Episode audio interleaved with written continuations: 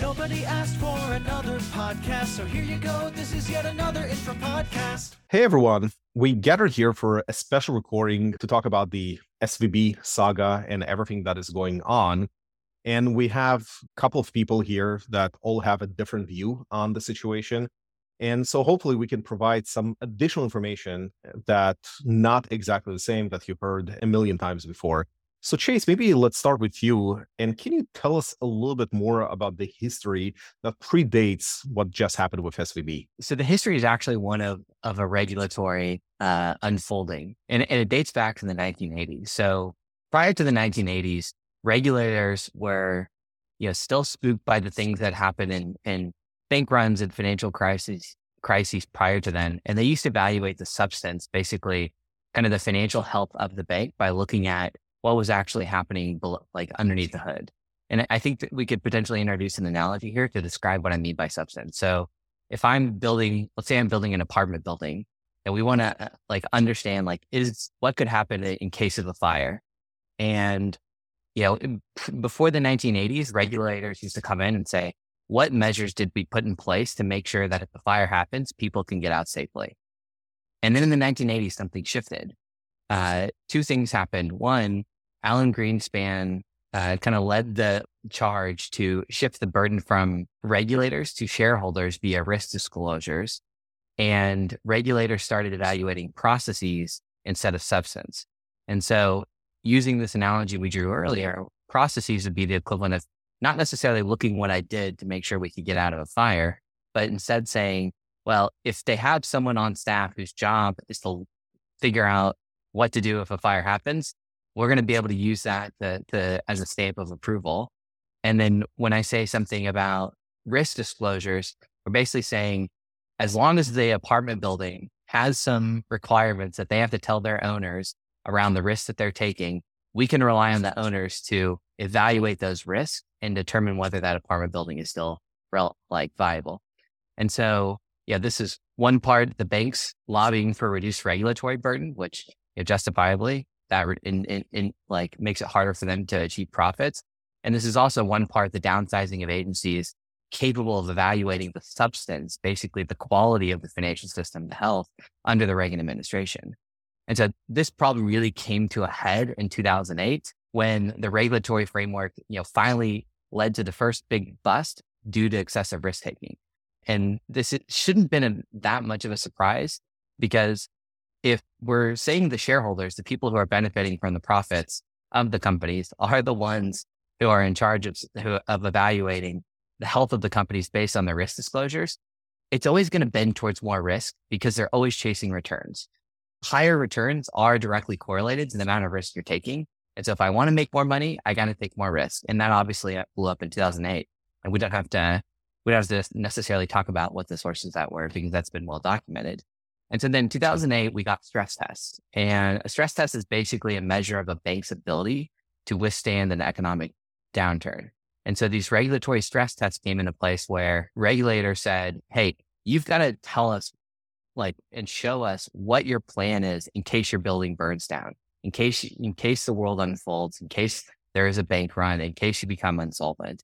And they set the threshold at which banks had to do this at 50 billion. And so fast forward to 2008 and legislators passed a bipartisan act called the Economic Growth, Regulatory Relief and Consumer Protection Act. Fast forward to 2018 and legislators passed the bipartisan Economic Growth, Regulatory Relief and Consumer Protection Act, which increased this threshold from 50 billion in assets to 250 billion.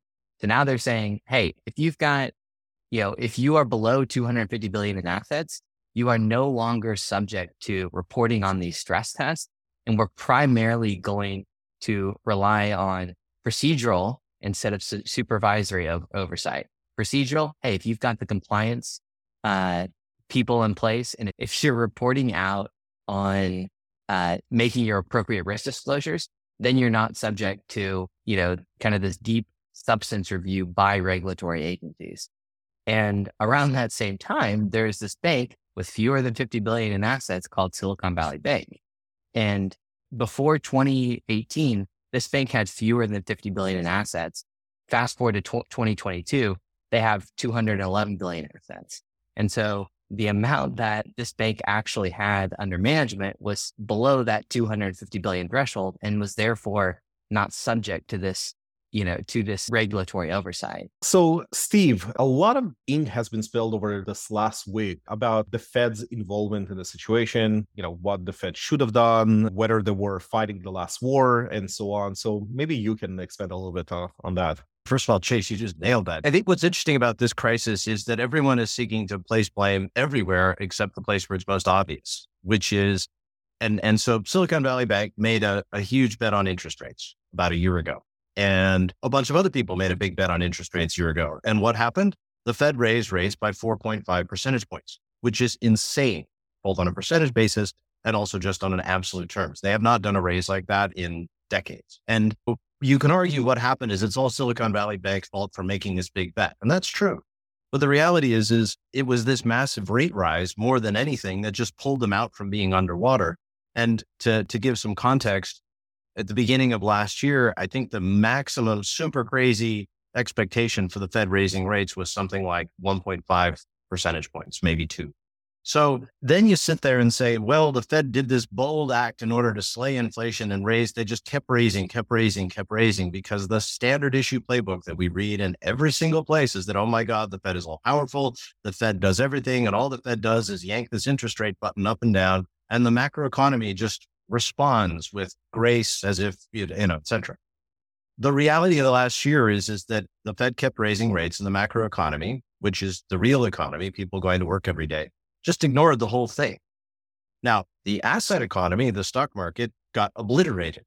And the things that depend on assets, like, for example, Silicon Valley Bank or the massive real estate fund that just shuttered uh, input inflows and outflows out of Blackstone about six months ago. That, by the way, to me is the first canary that died in the coal mine. All these things are looking both stretched and ugly. So the point, let me just sidestep out here is Silicon Valley Bank's problem is okay, they made a big bet, but more importantly, they had to take a bunch of assets that they had marked to a total fantasy number and mark them back down to what they would actually get if they sold them in the real market today. Big newsflash every other bank is sitting on some quantity of those assets, and they are all worth just as much as Silicon Valley Bank's assets. These are not weird, exotic things. This is not 2008. These are boring, stable mortgage backed securities. They're worth what they're worth. And the reason they're worth a whole lot less is because the Fed raised rates so high. Pulling that back to right now, the question is, is what have we gotten for all those rate rises? Has inflation plummeted? Has, has unemployment skyrocketed? None of this has happened because, in fact, what's driving all this inflation and all these issues is just a pure real economy supply demand equation. And the fantasy was always that the Fed, by yanking this one lever, which is the only macroeconomic lever that we're willing to tolerate, was somehow going to have an effect on. So that's the setup for where we are right now. The setup from here is pretty clear, and the market has figured this out. There's a 96% chance right now out there that by December, we are cutting rates. And the reason we're cutting rates is not because inflation has been killed, because we were never really going to do much against inflation by cutting rates. The reason we're cutting rates is because otherwise we're going to destroy the financial system. And the financial system's kind of important. So when it comes down to it, I think the Fed's decision choice here is either we keep raising rates in this sort of quixotic effort to kill inflation, where the point being that the Fed can't create more oil, they can't create more used cars, they can't create more labor. And that's the reason prices were going up, one of the reasons. Or we cut rates because the whole thing was kind of a failed effort, or we destroy the financial system. And the only thing I would point out is, is the Fed original, the, the original charter of the Fed back in 1907, when they finally kind of got their act together, was built out of a bank run. And the reason the Fed is there to protect the banks. The whole inflation mandate didn't really show up till 1977. And the whole 2% inflation target, which everyone treats as if it's this holy relic that, you know, must be venerated to all time, didn't show up until 2012. And when you get down to it, if we end up at 3% inflation with a non destroyed financial system, we are probably better off than at 2% inflation with a destroyed financial system. And my assumption is the Fed next week is going to figure that out. So that's the short version of the rant as to where we think we're going. I could be wrong. I still think the economy slows down because prices are high but in all that, I think the context or the thing we're going to need to take away is that this sort of utter faith that we have a one factor economy where we just yank this rate lever up and down and that somehow drives the rest of the engine has died a very ugly and very public death. And that's going to be pretty interesting to see how it goes forward. Playing off that, uh, I think everyone has this concept that in 2008, all the bank crashes because all the exotic financial instruments are created. There was this, you know, big short movie about it that they did a great job explaining it. But what it seems SVB was not actually playing that game. So Chase, can you explain maybe what happened? Because it seems like SVB did invest in very safe assets and still collapsed. So a, a little more history. I'm playing the role of the historian here. So uh, you're exactly right. They weren't actually transacting in these like wild securities like we saw in 2008, the ones that bore the excessive risk that we talked about earlier. But they were actually buying safe securities. They were buying mortgage backed securities, which I know that that had a really different definition back in the day in terms of the underlying assets, but these were safe assets and they were buying uh, fixed income treasuries from, from the Fed. But it was, it was exactly the purchase of safe securities that was problematic. So, so here's how to think about it. Most banks take deposits and make variable rate loans to businesses. Variable rate meaning the interest rate on the loan increases as the Fed rate increases. And then banks pay more on deposits, which are basically depositors making loans to bank when interest rates rise. You know, if I go to a bank and, an interest rate is 5% and they're only paying me 2%, that means that my, that my real return on that is minus 3%, meaning my money is depreciating and I don't want that. So they have to increase rates on deposits. And the spreads between what they earn from the loans that they're issuing and what they pay in deposits uh, is, is actually how banks make money. And as rates rise, with most banks, the rates that they pay on deposits increase and the rates of the loans that they've made also increase. And many times that spread is actually increasing. And so profitability improves. The problem with SVB is the majority of the customers are startups, which don't typically generate free cash flow and therefore don't typically take corporate loans. This is why they raise equity from VCs like us.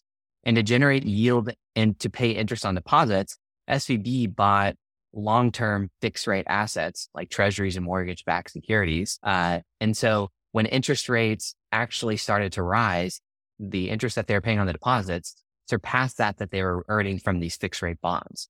And so, you know, the, the TLDR here is what did they do wrong? Well, they, they incurred an excessive amount of interest rate risk. And I know it's easy to look at the bank and say, oh, well, it's not their fault. The interest rates went up. Like, how can we, you know, how could we have expect them to to foresee this.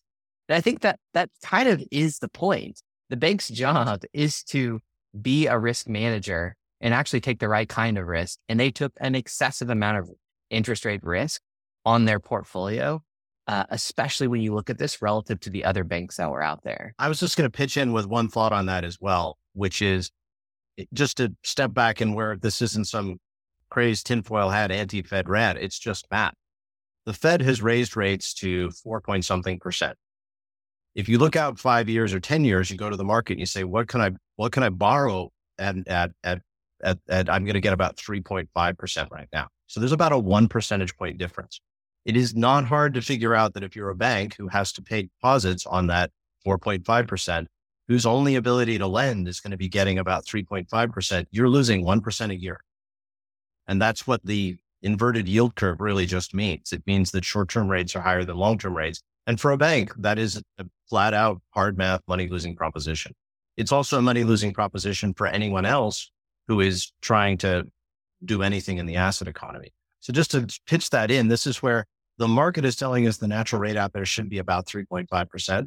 And the Fed's cranked it up. And that's fine. But there's no God given reason for that. And more importantly, it mechanically will destroy the profitability of the banks over time. So I actually just have a question, which is in the scheme of, in the grand scheme of things with all of the stuff that's happened over the last couple of years, like COVID, interest rates going up, uh, etc.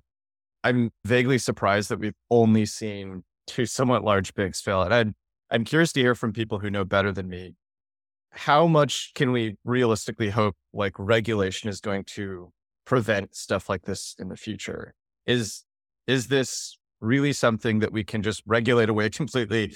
And if we assemble the right rules, we'll end up with like a really great system where this never happens again and everybody is completely safe, but but banks still function as normal? Or is this kind of part of the inevitable tidal flow of the way the financial system actually works? I actually took the class of the guy who got the Nobel Prize for looking into bank regulation about one or two years ago. So I actually know something here. The, the thing about banks, and Chase has said this very well, is they are inherently unstable. The whole system is structurally unstable because you are basically taking in short term deposits that can disappear tomorrow and then you're lending it out or putting it against longer term assets. And that no matter how you set that up, that's always potentially at risk for a bank run, which we've just seen. And so to, to answer your question, there's there is no actual regulatory fix for this except what you've seen right now, which is number one, you take care of the depositors because it wasn't their fault. And by the way, the 250,000 number has always been somewhat of fantasy. What it's trying to protect against is, you know, bank over here is offering 2% interest and failing bank over here is offering 5% interest. Anyone who goes after that 5% knows, knows damn well that they're, they're taking a lot of risk. That's what that limit is intended to stop.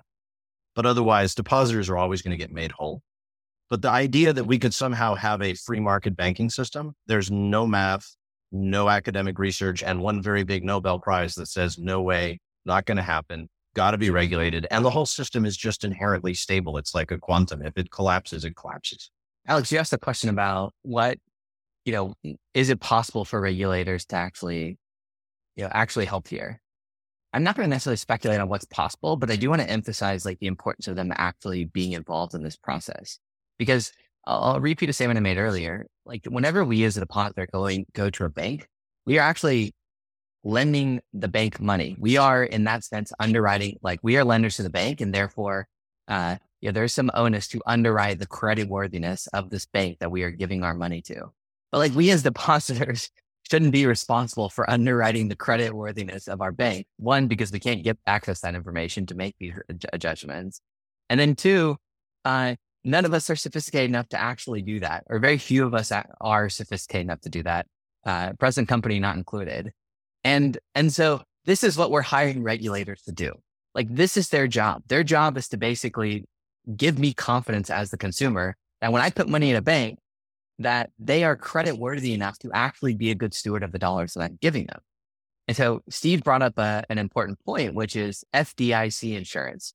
And so this is the 250K amount that regulators will guarantee when, whenever you put money into a bank. And they're saying like, look, no matter what happens to this bank, we are going to promise you that two, $250,000 uh, is safe in this bank. Above that amount, we actually can't say.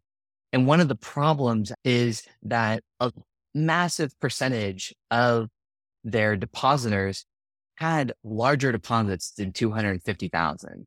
And I think that that number is sitting somewhere around only about 7% actually had deposits below this threshold.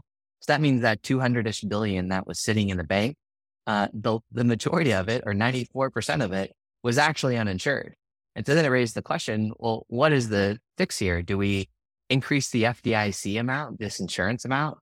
Well, the problem with, with this proposition, and, and I don't know what the fix is, but I'm just giving, you know, the bank side of the argument the problem with this side, this proposition is the banks are the ones paying this insurance. They're the ones filling this fund to insure their depositors against some bank run or bank failure.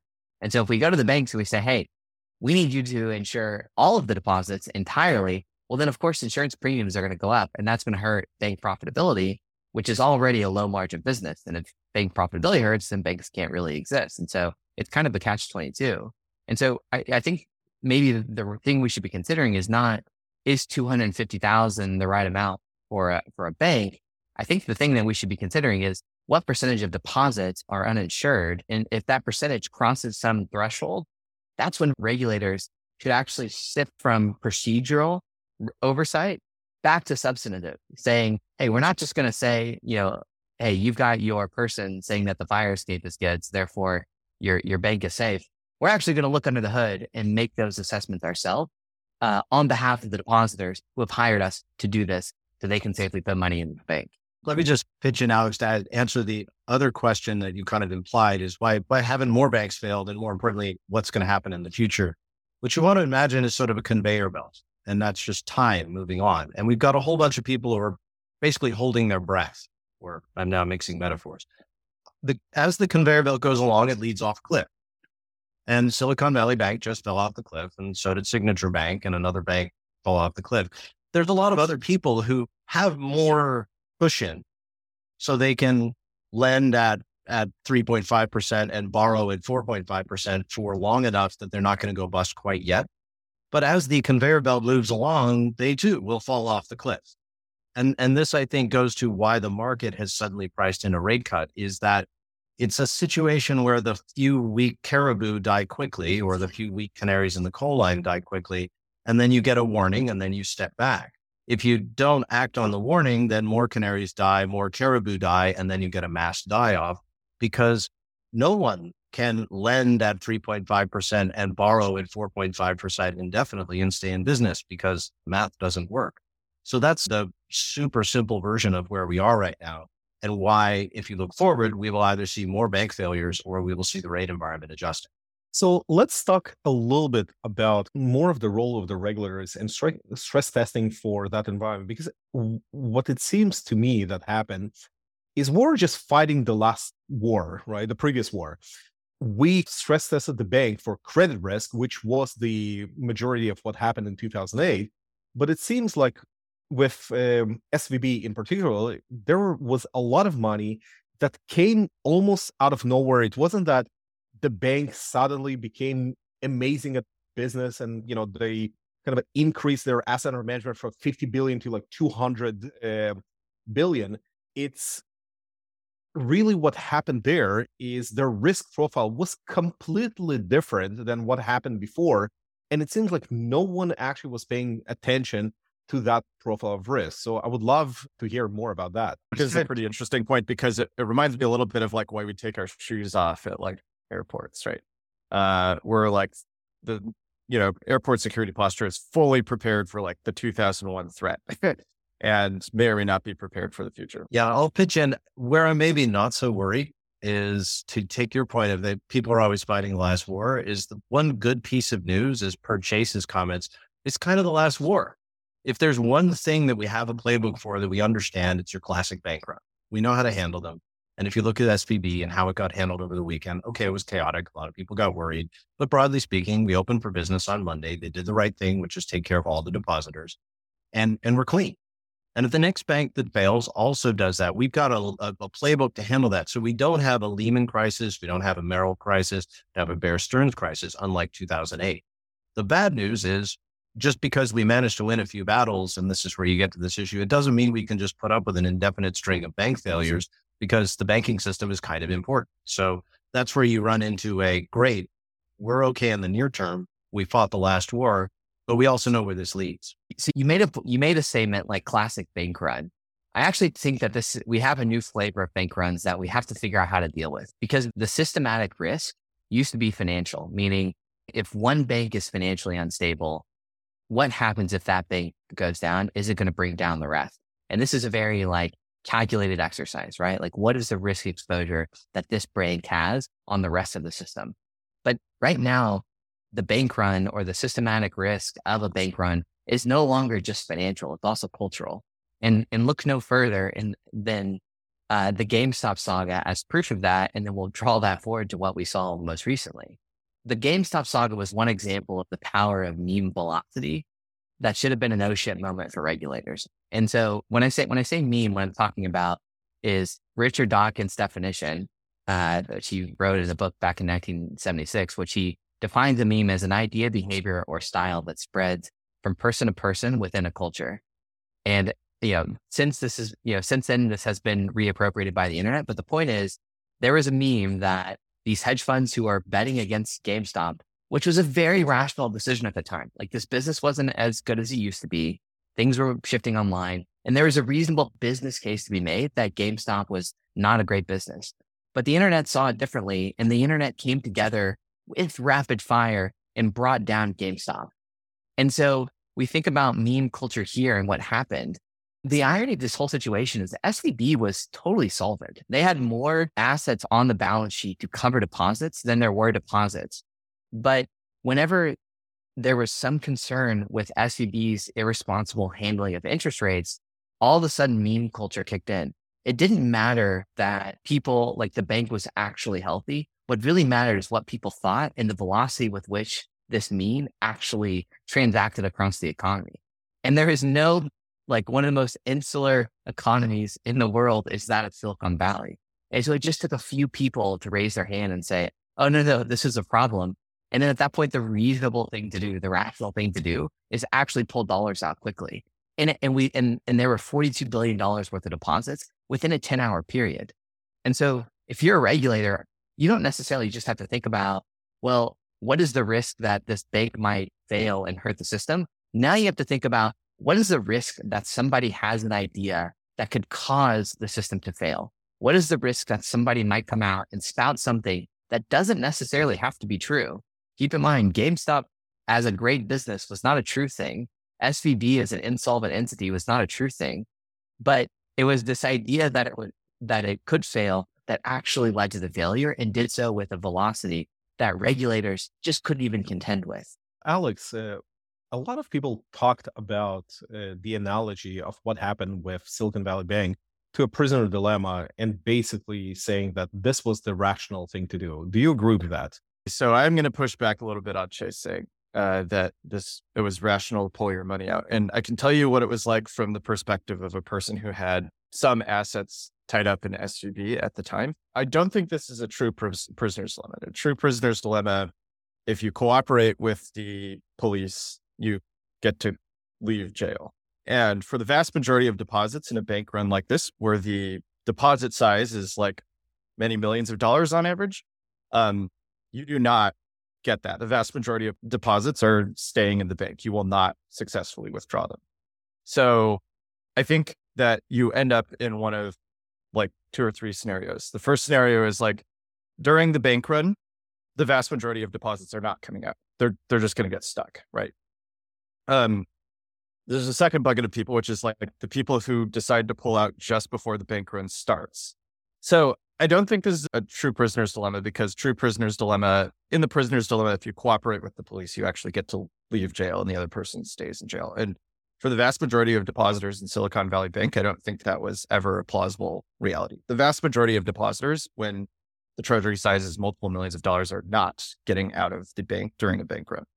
This may be different if you are in like a consumer bank where the average account size is low, but that's not the way that Silicon Valley Bank is structured as an entrepreneur who was watching this sort of explode in real time, I found it really frustrating because it seemed like there are three options for you if you're trying to get your money out of Silicon Valley Bank. Uh, the first bucket is that you are in the bank run, in the middle of the bank run. You're not getting your money out in that case, right? Uh, if you're in the middle of the bank run, like 70% of depositors, 70 to 80% of the depositors are never, those withdrawals are never going to succeed. You know, Chase, you're absolutely correct. But I don't think there is much for us to do about stopping memes, right? I think the internet is the internet and we cannot really, you know, have it behave. I think there were at least rumors about that there was some senator that called for like censorship of the internet to prevent um, the next bank run. Uh, I I don't know if it's true or not because it seems like a crazy thing to suggest. But the point is, it is a crazy thing to suggest. So the question is now: Should we just now start thinking about a regulatory framework or a risk management framework that just has to take that into consideration?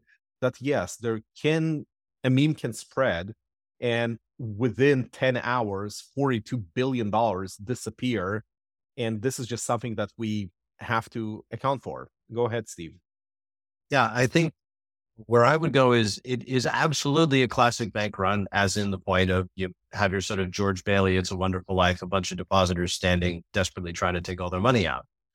Where you're totally right, and your great point, Chase, is the velocity and the spread, the, the sort of blast radius of that has exploded because I can't remember the town, but wherever George Bailey is in his little savings and loan, it's only the local depositors that are going to be there.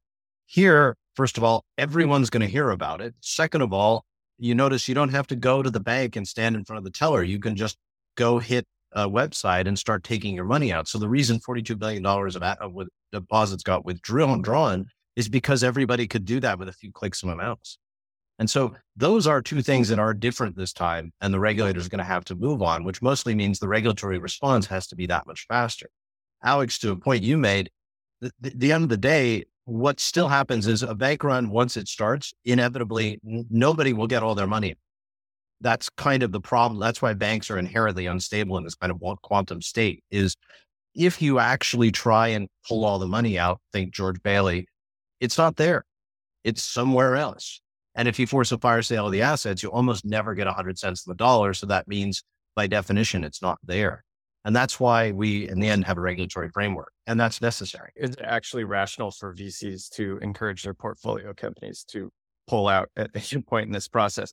Because it seems like the like expectation is not. I mean, so first of all, I don't think there's any upside. Right, you're not going to make money, generally speaking, pulling, encouraging companies to pull money out of Silicon Valley Bank. Uh, I think that the best case scenario is that during the bank run, essentially zero people are getting withdrawals out. Right. So like on Friday, I'm not sure that I heard of anybody who actually got money out towards the, the latter half of Friday uh, in the banking day. On the other hand, if you are a venture capital firm and you have a, a venture capital firm and you have hundreds of portfolio companies and you go tell them to pull all their money out, the downside is that you will potentially cause a bank run. And I think one thing that is interesting about what happened at Silicon Valley Bank is it's not clear to me that the people who moved first actually did get all of their money out in time, right? Like, um, by some accounts, Founders Fund was the first to to warn their portfolio, and a lot of their portfolio did get caught up in it, and like Rippling publicly got caught up in it, and part of their flagship product was tied up in the SVB fiasco. So when you look back on this, it's not actually clear to me that they did the right thing or they were materially better off for having told their portfolio to pull all the money out. I think it is somewhat likely that they actually played a significant role in catalyzing this and putting their biggest, most important, not their biggest, but their most important portfolio company of this generation at risk. And I think if we're going to like play this back in a couple of years, it's worth remembering that the people who were earliest to the table here didn't actually get all their money out in time. I think if we were going to go back in time and play this back, like it doesn't seem to me clear that it is worth it for venture capital firms to actually encourage their portfolios to leave the bank. I think it's probably at best value neutral, but probably actually positive, like positive expectation for everybody to just not do that. But Alex, this is a, a very hindsight is 2020 moment because we're all sitting here after the yep. Fed stepped in and basically assure depositors that their money will be safe. We could have had a completely different narrative where, you know, the powers to be in Congress eh, would actually decide to fuck with Silicon Valley, basically, because their constituents, when they think about Silicon Valley bailout, they think that probably Larry and Sergey from Google are heading, uh, getting checks from the government and that the taxpayer is paying for it. So actually, I'm not blaming Congress for saying like, you know what, we actually don't want to be involved. And thankfully, the situation was, you know, resolved in a good way for everyone. That all depositors were made whole, but it could have turned a very, very different way, and it could have been, you know, fairly nasty. Totally, but you know, in the event that so like more than I may be doing the math wrong on this, but I believe like at the height, more than a million dollars a second yeah. are leaving Silicon Valley Bank or, or uh, people are attempting to wire out of Silicon Valley Bank, right? No matter what you do, no matter if they're, no matter how you prepared for this event, those people withdrawing at that point in, in time are not getting their money. They're not. The only thing that is that is relevant at this point is whether the federal government is coming in to backstop the depositors. You're not getting your money out in, in at that time. So at that point, that's like 80, 90% of people trying to withdraw their money. At that point, it is not rational to add to the deposit, to the outgoing deposit like balance sheet. That, that's just not, it's not rational because you're not, you're never going to get your money out. It's way too late at that point in time.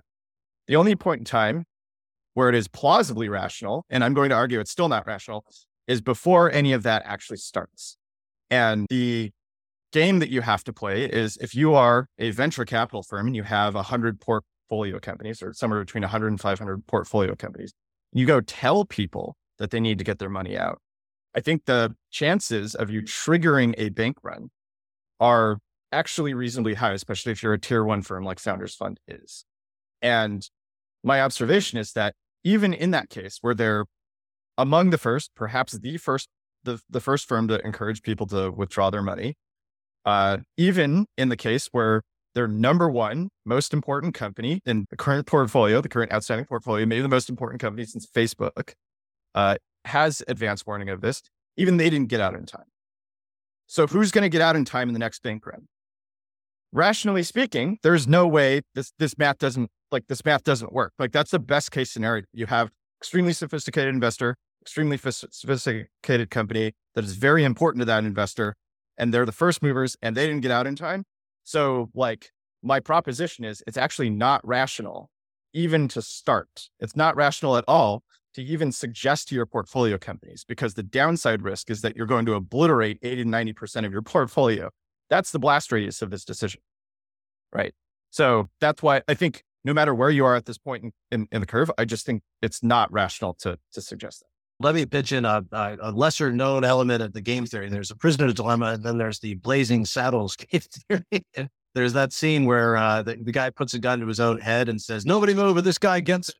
And I, I think that's where there is some rational logic here, which is by hurting in that manner, the, the the essential threat that Silicon Valley presented to the U.S. Congress was, if you don't do something, we all blow up on Monday. And faced with the choice of blowing up Silicon Valley and doing something, the choice was obvious. But, and that's so there's almost some rationality in the panic. Um, but otherwise, I agree in the sense of if you think that by acting, you're going to get your money out, exactly the math does not work. Um, but this is also, I think, why you, I don't expect people to say, oh, this problem could be, can be contained because in a situation like that, the logic actually is to go to maximum loss and threaten disaster on the on the portfolios of all those Congress critters. And in the end of the day, they will respond to that. I'll make one final point is let's face it, everybody tweeting over the weekend, many of them have their congressman's phone numbers. A lot of them have their senator's phone numbers, and all of them are air quotes important and wealthy. This matters in this context um, because if it had been some bank in Podunk, Nowheresville, we would not have taken care of it. But that's also sort of the reality, the situation, situation and the system. And as we move up the stack in terms of the relative importance of these assets, and this is where you can take some small bank runs down here, but as it moves up the stack, the urgency to act and the proximity to somebody whose votes count starts to go up. So, Alex, I think the argument that you're making about this being a rat, an irrational decision to to act, to move first and tell bring like withdraw money from the bank depends on, you know, eh, you're describing the prisoner's dilemma. And in a, pre- a prisoner's dilemma is a multi-shot game where you can respond, you respond to your opponents by doing what they did and you learn um, from those opponents over multiple rounds. The problem here is this was a single shot game, right? I, the, once I made the decision to pull the money out, like there were no more cycles here where I could put it back in and we could try it again. And it was definitely, and, and, and one thing that enforced the, enforced the single shot game is that on Friday morning, uh, there were, there were no more opportunities to pull money out of the bank. And so in that sense, the rational decision is to get the money out of the bank. And I can give like kind of company A company B anecdote, you know, as someone who experienced this on one side, you know, as an investor, you know, company A got money out on Thursday and company A had payroll the following week and had no problem making payroll. Company B did got did not get money out on Thursday, and despite the fact that they had money, you know, locked in this, you know, in this fiasco, they had no dollars through which to pay their employees, and so to pay payroll was was a non-option. And and then you know you're forced to come up with other options outside of, you know, eh, you're forced to come up with other options at that point. And so in that sense, the rational decision is to take the single shot which is in a si- single shot game, the person who acts first is the one who wins. And this was a situation where you, to, to win, be able to pay your employee the following week, you had to act first. And I'll, I'll just leave everyone with a quote here and then I'll, you know, pass the ball. But a wise friend, uh, had passed along a quote when withdrawing from a bank, redeeming from a fund, or fleeing from an author- authoritarian regime, there is rarely much penalty for leaving early and an existential danger for being late. You know, just to add to that existential danger, on Saturday and Sunday and Friday, as investors in these companies, we are sitting around looking at all the information that we could from the smartest people on the internet and trying to figure out like how much of these dollars are we reasonably going to recover. And there were uh, guesses as low as, you know, 60%, as high as 90%, but there were none that were 100%. And so we were then in a position thinking to ourselves, like, okay, this company that had 11 months of burn, now they've got nine and they did nothing to, to get to the point of nine other than being a depositor at this bank. And we've got to figure out new options. Let me add on that uh, in terms of actually quote chase you mentioned. If anyone wants to know how it feels to be a CEO uh, in that moment, I would highly recommend uh, the movie Margin Call and to go uh, and watch it. I actually watched it over that weekend to just uh, remind myself that it can be worse uh, than the experience that you're I a masochist. Just, yeah, that I just went through. And there's a this brilliant quote uh, from the character played by Jeremy Irons is like, you know, there are three ways to make a living in this business: be first, be smarter, or cheat. And we don't cheat. So that is um, one of those things that basically being first and I, I think alex there was another thing that played a role at least i can speak uh, throughout this entire conversation the one thing i can speak about is being a ceo of a startup that you know faced uh, uh, this dilemma we also have responsibility toward our employees and the employees when it was friday eh, they were asking hey you know Mr. CEO that is supposed to take care of our payroll, what did you do? Right. And when we said we actually managed to pull the money out, like everyone started clapping, right? Because like, uh, you know, holy shit, like we probably gonna, you know, have payroll and the team acted well. And by the way, this is also so we are fortunate enough to have institutional VCs uh, who invested in it. I was also looking to them for advice. And I have to say that the ones who gave us the advice of move fast and get your money out now i have you know respect for them versus the ones that say oh you know we're monitoring the situation and like we're just we're sitting there idly and then there was like other things that also happened over the weekend There was many vcs firms that i was talking to all my founder friends over that weekend that also uh, put money to uh, make payrolls for the companies that couldn't take their money out. And there was like a lot of uh, i think good behavior and bad behavior that was discovered during that one very short or very long weekend. But uh, but i do think that there is more to play than just like the prisoner dilemma aspect of what is your balance uh, on your account at the end of the day. I think it's really interesting that i started talk i started this conversation talking about how i think that the uh, talking about the primary actor as being like the vc firm that foments encourages their portfolio to, to pull out bank, like pull out deposits out of out of the bank. And now we're talking about individual portfolio companies uh, deciding whether or not to pull their deposits out of the bank. And I think this is actually a critical difference. My point is not that it is irrational for individual companies to pull out. Uh, my point is that uh, it is actually not rational for VC firms to be the first firm to encourage people to pull out. And I actually think that that is an important point. The reason is because they have disproportionate leverage over the rest of the ecosystem. So the fact that Founders Fund, which is a very sophisticated investor, suggests that it is time to move your money is enough, in my view, to trigger a bank run. And so when you do that, right, there isn't an upside. It's not like you're potentially going to make a lot of money triggering a bank run as a firm like that.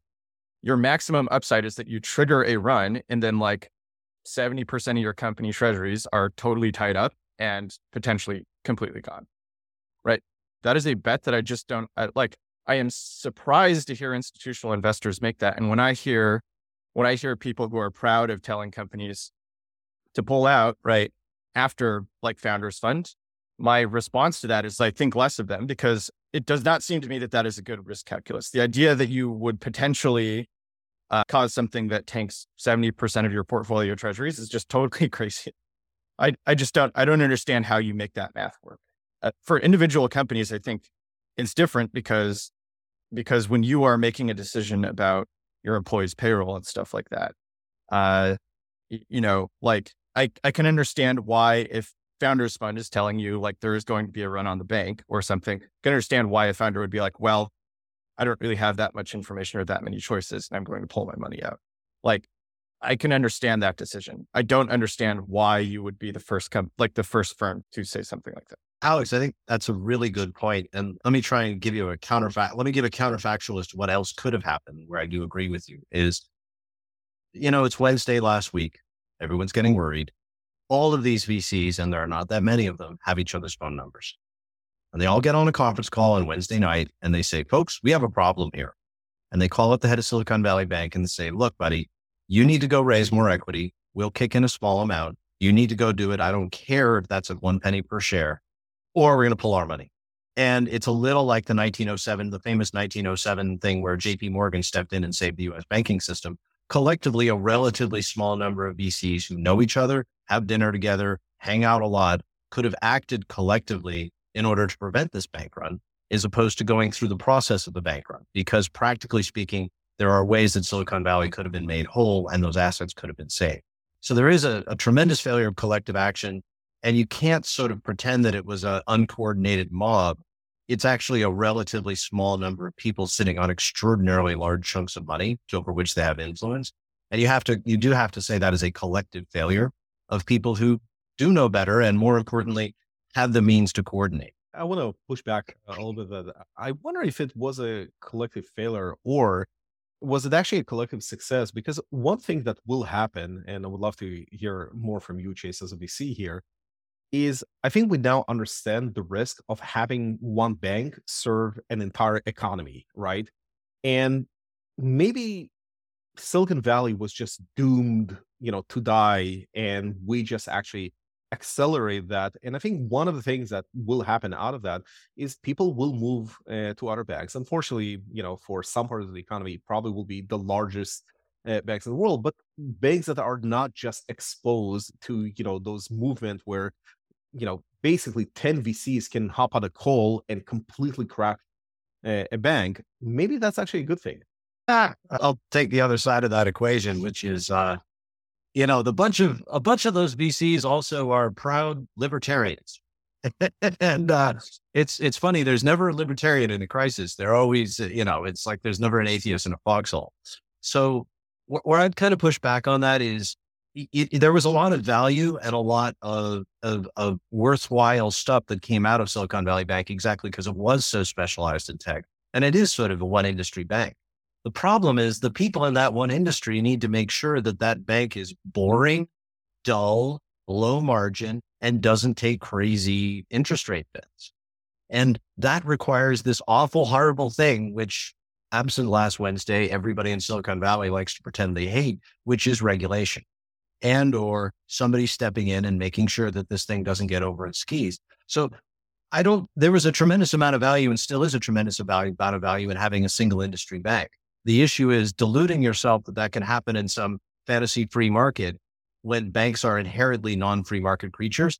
That's, I think, where I'm going to push it back again on a collective group of people that on their good days when the world isn't falling apart really love to pretend that they don't need that horrible people, regulators in Washington slowing everything down. If those horrible regulators in Washington had been allowed to do their job at below 50 billion in assets, we would not have this problem.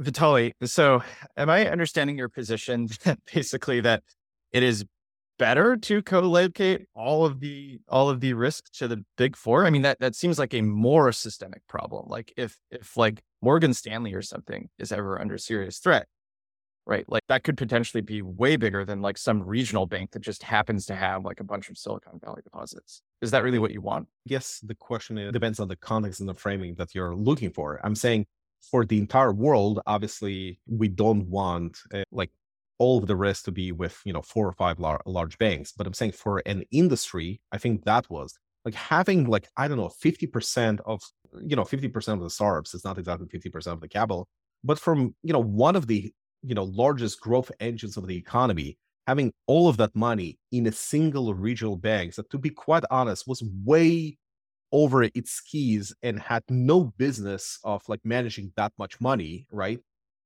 I think that was a risk that should have been mitigated and my prediction and i don't know if chase you folks have this uh, conversation with like every single subsequent term sheet that will now be issued for you know over a certain amount will now have some provision in it that you need to hold your money in you know what is considered a, a safe and a bank that is just not uh, not that concentrated for this particular economy. I think it's too soon to see to state whether there'll be a ripple effect on term sheets, or at least this is, hasn't been something that's entered the discourse at, at the firm I, I I'm at. But but you do make an interesting point around you know big banks versus like small banks and what concentration you know like and should like what would be the impact of everyone being with like one of these large banks versus just being a very fragmented model? If you look at the banking system in the united states we kind of have like three classes of banks.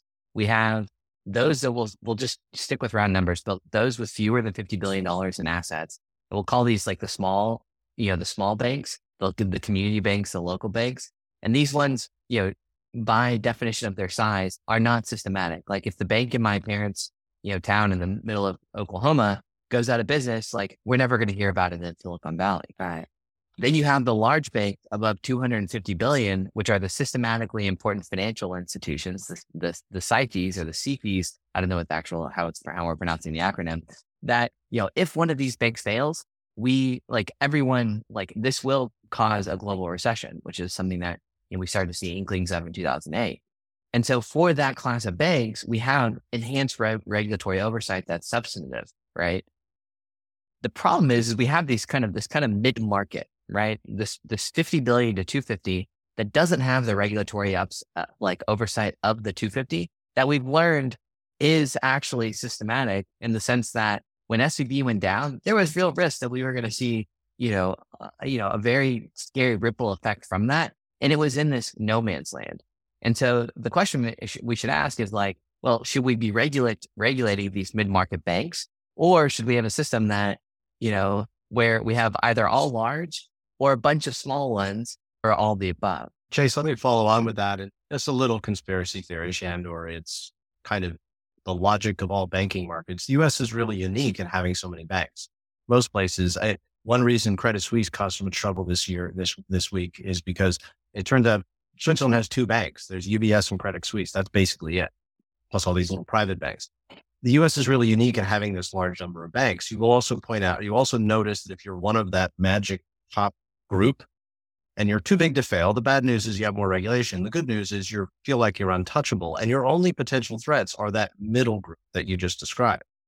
And so you can step back and say that broadly speaking, I'm, if I'm sitting at JP Morgan Chase, would not be deeply unhappy if we ended up in a world where there's me and then you drop down to the 50 billion banks out in Oklahoma and there's nobody threatening me in the middle. Now, from a free market perspective, this isn't a good thing because big fat people at the top then get big fat lazy and profitable. From a shareholder perspective, this is great because big fat lazy and profitable is a good thing to own and or podunk down here and I don't need to worry about it.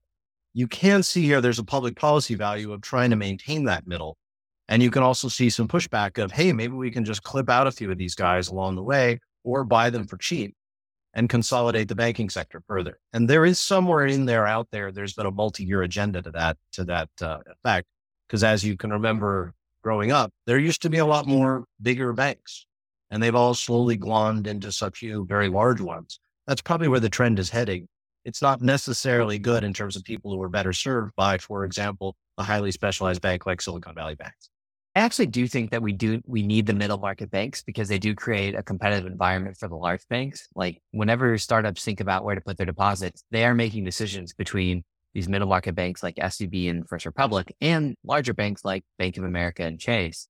And so I do think we need that. I guess my point is if we're going to have it, we need to regulate them now that we've, you know, as if they were going to be systematic because we have learned that they actually can be through this SVB debacle and Chase violently agreeing with you, which is we need those things. And it's more just, I'll just say it's the, there's a, there's a, there, there is a group of people out there with, that would not be sad to see them go away. And not for reasons that are good for the nation or good for the health of our broader industry or good for the macroeconomy. It's purely simply because then I'm that much more secure in my dominant position in the marketplace. If I were to try and take a weird metaphor, it would be like tech right now is dominated by Google, Facebook, a couple of really big players. And to some extent, they crowded out the space or used to. We'll see if that's changing now underneath for, for mid-sized innovative companies to come out under from underneath their shadow. This is kind of the point also uh, on the banks is we probably should think, and this might not be even a regulatory problem. I think maybe as Silicon Valley insiders, right? Is it safe for us to have a systemic risk? Because to be honest, like until last week, I would never have guessed that the thing that can bring, you know, the collapse of Silicon Valley will be this like one regional bank that, you know, goes down, right? And we were, at least for me, too close for my comfort to that actually happening, right? Like Chase said, you know, we could have got not the problem is not so much 50% on, on, on the dollar, is like just how long would it take you to get that 50% back, right? If you just uh, were given a creditor note and then you have to go and fight the system in order to get all that uh, money back, that would kill thousands and thousands of startups, right? So what I'm saying is like if we have such concentration and you know this is like in software architecture if you have the single point of failure like this is where we should diversify the risk and what, what i'm saying is it doesn't have to all the money should go to goldman like maybe you know we should find 50 regional banks and like i think some banks are doing and you know deposit there to get the fdic insurance or whatever the hacks are in order to guarantee the safety of the system but I, I would say that now i look at Silicon Valley very, very differently in terms of the risk profile than how I was looking at only a week ago. But I'll take the other side of that, which is, like I said, like Silicon Valley Bank offered a huge number of really specialized services that were uniquely valuable and uniquely useful to the ecosystem. I think, though, to your second point is, did anyone in that ecosystem appreciate number one, how central they were? And number two, pay any attention to how vulnerable and fragile they were? So there are two choices. We can sort of spread our deposits out over a bunch of people who are not as good at serving startups, and the ecosystem will suffer on that. The alternate approach is to realize that we have a single point of failure, and from a software perspective, just make sure it's absolutely bulletproof. And that means boring, low return, heavily regulated. And and that's I think where Silicon Valley has been caught out sort of talking both sides of its mouth is if you're going to have that, it's a little like I I'm a network guy, right? So the network had better never go down.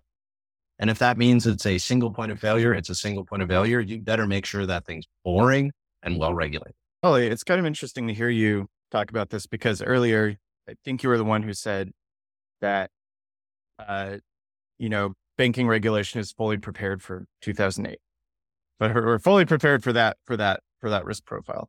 And hearing you describe like the risk profile, uh, like the things that we've learned about the structure of banking for startups, uh, it is not obvious to me that as the ecosystem matures, that lesson is going to be sufficient for building a system that doesn't have like, but I, I just, I wonder, I wonder if there, like, to what extent we can be assured that whatever replaces the current system is really going to be resilient in all of the all of the ways that it should be for all of the future potential like liquidity risks, which is how I think of this. But but this is actually we have you know capital allocators in the system, and you know the good thing about them, they're actually you know fairly influential, uh, you know, and also somewhat also concentrated that they can actually you know start thinking about the problem because like I said, from all the things that could have happened, like I think the collapse of Silicon Valley Bank was not you know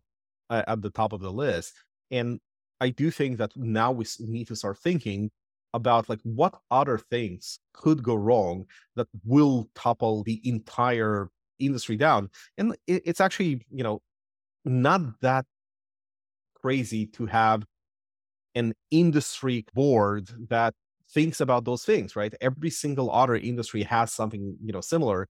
And I think there probably something for VCs as well. And, you know, but maybe that is now time going to start paying more attention because what the way I look at what happened last week is we avoided a mega mega crisis, and to be honest, eh, I don't want to trust to be that we will be that lucky next time. I got a good metaphor since large chunks of the South Bay seem to be out of power for the last two days.